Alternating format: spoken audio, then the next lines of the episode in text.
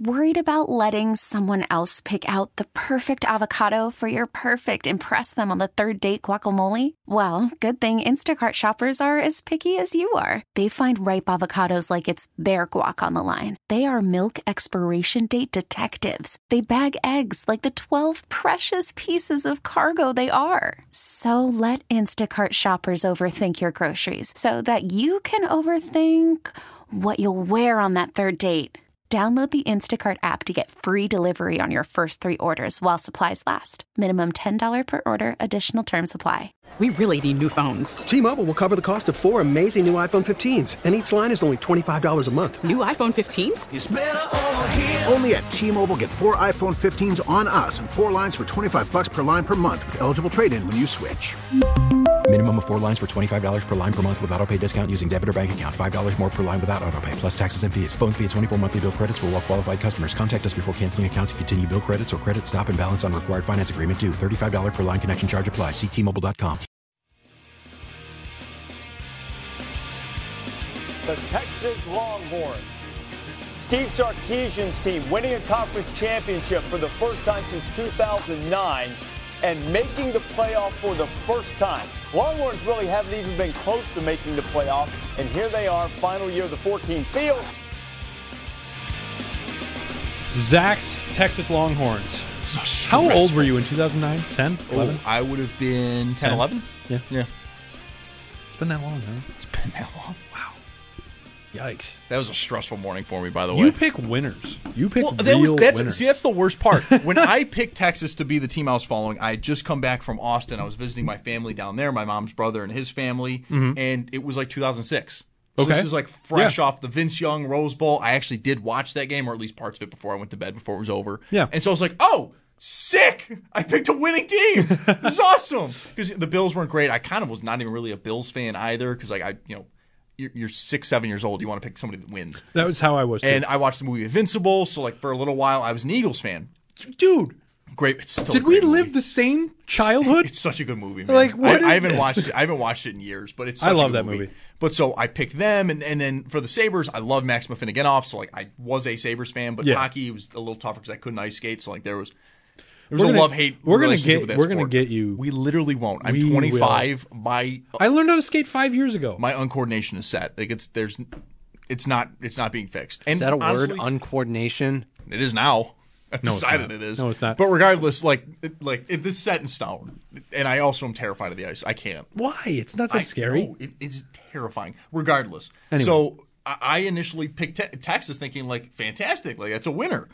And for like my first four or five years of that relationship, it was. I mean, you have Colt McCoy taking over. The relationship. It's it's a relationship. you have Colt McCoy taking over for Vince Young, and, and he was incredible. You had a lot of fun with like the Big 12 South and, and that division and, and, the, and the races between them, Oklahoma, Texas Tech. And while like it didn't lead to much, it, it was still fun. And then in 09, they do make the national championship and they face Alabama, and Colt McCoy gets hurt, and my life's been awful since. They lose to Alabama. Nick Saban gets his first title with Alabama, and the 2010s for Texas is a disaster. Mack Brown at the end of his run there is a bad recruiter. Um, they're just not. They're just not the same Texas they were. He eventually is fired. They bring in Charlie Strong, who I was very excited for because he did magic with Louisville and Teddy Bridgewater, and I went, perfect. We're back. We're fine. There wasn't even like the worries of we're being back. It's just like perfect. Like this is a great hire. Uh, got off to a horrible start with one of the boosters, Red McCombs, hating the hire essentially because Charlie Strong was a black coach uh, coming in as a head coach at Texas. So that was a disaster right off the rip because then I was like, and I and, and I was embarrassed like to be a Texas fan at the time because Strong was one of the, it, it looked to be one of the best ho- head coaching candidates out there, and you got this. And then he comes in, and it just it was never a great match. He didn't really recruit the state very well because he was from Florida. He recruited Florida very well. That ends up being really bad. Then they bring in Tom Herman, Josh, and Tom Herman did wonders at Houston. So it was like, great. Oh, and he also like coached at Texas and was a grad student there. Fantastic. He's got this, and he made Houston really good. And he had this really like he was really much like a lot of a player's coach, and you're like, great. And it went to hell super fast.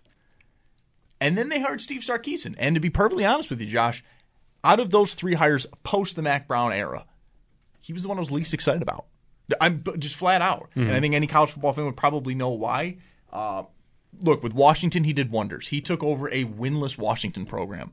Washington is now in the playoff, and they've been a power for quite a while. But when he took over uh, back in the early 2010s, they were a winless program when he took over. Never got to 10 wins, but kept them relatively stable, and then went to USC and that's where the problems really started. Um, he was an alcoholic, and he had a lot of stuff, in- including I think a dinner with boosters or with alumni. Uh, he showed up drunk. It was a disaster, and he eventually was fired from that job. And he kind of had to like beg his way back into college football, and he wound up being an offense coordinator eventually at Alabama, and he was spectacular there. What year? What years were that? Or was that? Um, I oh I gotta I gotta look because I do remember it was good years to 'cause where like that's- Alabama fans still love him. Yeah, because that's where like I started to like know about him. Like 2019, 2020. okay, maybe it was a little before that. Maybe it was the USC stuff that I like because I I, I know he, the, he, I he knew was the known. name. He was I'm- very much known for that. for to preface this, I've I've never been a very big college football guy, so that's why I have Zach as my resident college football know it all. Thank you. Um, so it, it's just it's interesting though to see like how it compares to like like obviously the players and stuff. It's it's interesting to compare them to like the professionals, Mm-hmm. but the coaching is the same way, but it's it's different because. You have boosters, and you have like people that are like, especially in, in like the big schools, like Alabama, Oh. Georgia, Uh, there's, LSU. Uh, there's always been the kind of running joke, especially with head coaches, that in Mm-hmm. the NFL it is not a full time job. That when the season is done, You can go home. you can kind of turn it off for a little bit, relax. I mean, scouts are always working and all that stuff, and Right. assistants usually are, but the head coach can kind of turn it off. Head coaches is not that. I mean, just a recent story with Steve Sarkisian. They made the college football playoff that Monday, so they made it on Sunday. That Monday, he drove I think three hours to Waco, Texas, to visit a recruit at his home. It's a twenty four seven gig. It's a it's a lot. It is a lot. Now, when you get to somebody like the goat, Nick Saban, you can usually send your assistant out to do that. You just have to have a phone call because it's like Nick Saban just called me. Like it's it's one of those Yeah. crazy things. Sark has not gotten to that point yet. Very few coaches have. I would say in his prime, Urban Meyer maybe did. Harbaugh probably has gotten to there at this point. Um, I don't really know many other coaches in the modern era. Maybe Dabo Swinney as well. Probably got there. Not anymore, but it's a full time gig, and I, I will say I, I've been in, I, I wouldn't even say pleasantly surprised. It's been fantastic, really, from the word go with Sark. Their first season, they went five and seven. Uh, that was two years ago because this is his third year. Um, five and seven, but there was very clearly like there had to be turnover from the Tom Herman era. That one really kind of ended pretty ugly. Just they were not developing talent. They had turnover. Last year they went eight and four. They lost Quinn Ewers for a few games. They they you know battled Alabama real close, only losing by one point in Austin. And then this year, I mean, they came in with just Josh so much talent. Like and, and to be perfectly honest, like going into this year, this was the most hype I've had for a Texas team since 09. They came in the runaway favorite to win the Big 12. They came in as a real honest to God playoff potential team. I think they started the year at 11 or something like that. And then they played Alabama in Tuscaloosa week two. Huge win. I came on the show with Derek to kind of talk about it because I was stressing. I was I was nervous. They won. But th- I mean, they won by ten points in Yeah. Tuscaloosa, handing Nick uh, Nick Saban his worst loss at Alabama in Alabama in his entire career, and it's just they're still loaded at talent. I mean, their best offensive lineman is their left tackle. He's a sophomore, Kelvin Banks Jr. Um, they have now slowly become running back U. If Jonathan Brooks didn't tear his ACL, he is also likely going to be a second round pick this year, following Bijan Robinson last year. Right. Adonai Mitchell coming over from Georgia is looking to be a three time national champion because he did it twice with Georgia and then transferred to Texas, and he's been great. Yeah. Xavier Worthy, an All American again, as a kick returner. But really, I think the biggest surprise for a lot of people, including myself, when, you think of the Big 12, you think of Oklahoma, and you think of absolutely zero defense. I mean, like to an embarrassing amount, no defense. That has not been the case with Texas.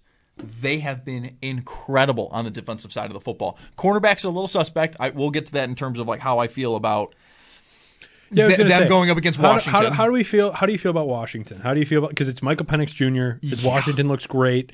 How do you feel about that game? And obviously, it's not till it's not for a couple weeks yet. It's not till the first, January 1st. January first, New Year's Day.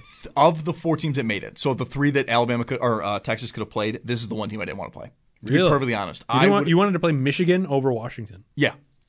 Michigan runs the ball. They don't really Well, throw the fair. ball You're too right. much. Yep. And in my head, with T'Vondre Sweat, who's a first team All American, won the Best Defensive Lineman of the Year award. Byron Mm-hmm. Murphy, who's also been one of the best interior ed- uh, edge rushers in the country.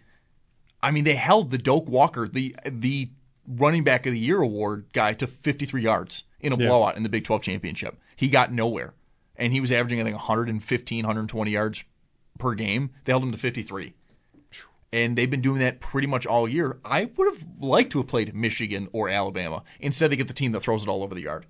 and their and their weak point is cornerbacks. Now, with that being said, Texas can also score in bunches. Steve Sarkisian is now openly considered one of the best play callers and play designers in the game, college or pro.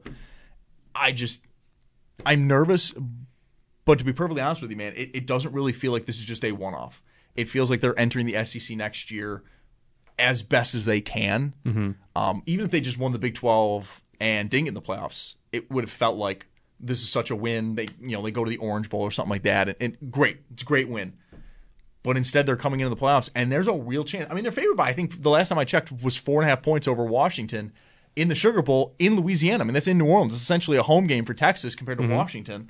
Right. What? I mean, that's half a country right there. Uh, yeah, and and I don't want to get ahead of myself, but if they beat Washington, I think they're going to win the national championship. I really do because I think they match up so much better against either Alabama or Michigan. I mean, people forget the reason why Nick Saban was not sold on Jalen Milroe was because he got embarrassed by the Texas defense.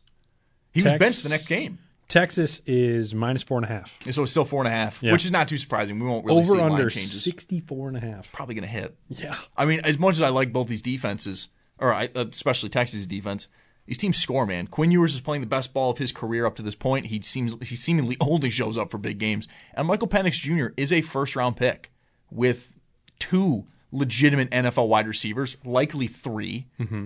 They score a ton. They can run the ball now as well. They've shown that in the Pac-12 championship.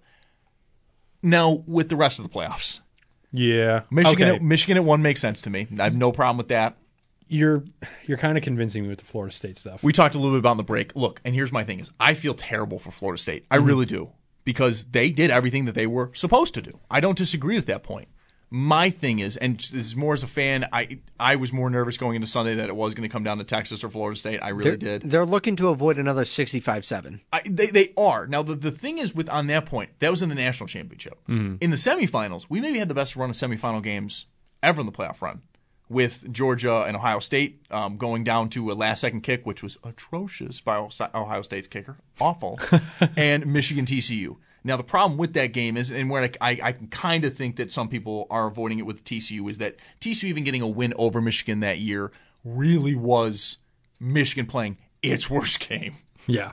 And even Yeah, on a TC final drive where they could win it, it took JJ McCarthy having an atrocious turnover, just dropping the ball on a shotgun snap. Ultimately, my thing is with this is just if one of Florida State's backup quarterbacks, either Tate Rodemaker or Brock Glenn, looked like they could operate the offense like, and I'm not saying they had to do exactly this, but like Cardale Jones did back in 2014 with Ohio State, where he blew out Wisconsin 59 to nothing, they would have been in the playoffs, no doubt about it. But for two weeks, their offense looked radically different. Yeah. Don't give me the North Alabama game where Travis actually went down. When they played Florida, it took an egregious penalty by Florida's defense to really allow Florida State to to win that game, which ultimately knocked Tate Rodemaker out for the next game. And then against Louisville, a team that beat up on a really subpar ACC and still lost games to Kentucky in their rivalry game, and a three-win Pittsburgh team they got blown out by. They only scored six points. I mean, if Jack Plummer could just you know put three passes together, they were going to score a touchdown. They were going to win that game, and uh, that's ultimately what happens. I feel bad. I do because Florida State deserved it because they did go undefeated. But with also that point, Josh, there's only four spots. There's five power conferences plus Notre Dame. Now, regardless of how you feel about Notre Dame actually being a competitive team, they are considered one of the power teams in college football. So you have five power conferences and Notre Dame. That's six spots. We only have four playoff spots. We've gone a number of years here where there's been two Big Ten teams, two SEC teams. We've had a non power five team in Cincinnati make it in. This is not the first time we've left a Power Five champion out. It is just the Right. first time we've left an undefeated Power Five team out. Yeah, and you know, looking at their options and looking at what could have been done, I, I don't know. I I wonder about like you know other teams that were left out aside Yep. from S- FSU, like Georgia. And, you know, I mean, Georgia was ranked higher Georgia than just Alabama. picked the worst time to lose. right? Yeah, and I mean, They're 12 and one. They just lost in the SEC championship. Yeah. So that's that's a big decision maker in that Mm-hmm. in that decision. So at the end of the day, I guess maybe it's not it's not way- as controversial. The way I, I, look at it is going into the Orange Bowl, which is what Florida State and Georgia are going to play in because they're the five and six seed. Georgia's a 14 point favorite. 14 point favorite over Florida State. Yeah. You go to the playoffs. We just talked about it. Texas is a four and a half point favorite over Washington. Mm-hmm. Michigan's a one and a half point favorite over Alabama. Yeah, it's a That is much bigger number. Exactly what they want going into the 12 team playoff. And that's the thing too. Florida State gets in next year with the 12 team playoff. Yeah, well, 100. percent But they probably get blown out in the first round. There's a very good shot they get blown out in the first At round. least, at least in terms of this, if it was this year. Yep. So, all right. I guess you've kind of changed my mind a little bit. We're a little bit late to a break. We're gonna uh, take a break, lap, wrap up the show, and we'll be back. Listen to Sports Talk Saturday. This is WGR. We really need new phones. T-Mobile will cover the cost of four amazing new iPhone 15s, and each line is only $25 a month. New iPhone 15s? Only at T-Mobile get four iPhone 15s on us and four lines for 25 bucks per line per month with eligible trade-in when you switch. Minimum of four lines for $25 per line per month with auto pay discount using debit or bank account. $5 more per line without auto pay, plus taxes and fees. Phone fee at 24 monthly bill credits for all well qualified customers. Contact us before canceling account to continue bill credits or credit stop and balance on required finance agreement due. $35 per line connection charge applies. Ctmobile.com. Protect your vehicle's engine with a full synthetic oil change and save with Mobil 1 at O'Reilly Auto Parts. Purchase five quarts of Mobil 1 full synthetic motor oil and receive a $10 O'Reilly gift card after rebate. See store for details. With your Mobil 1 purchase, you'll also receive two times points during O Rewards Bonus Points Month at O'Reilly Auto Parts. Oh, oh, oh,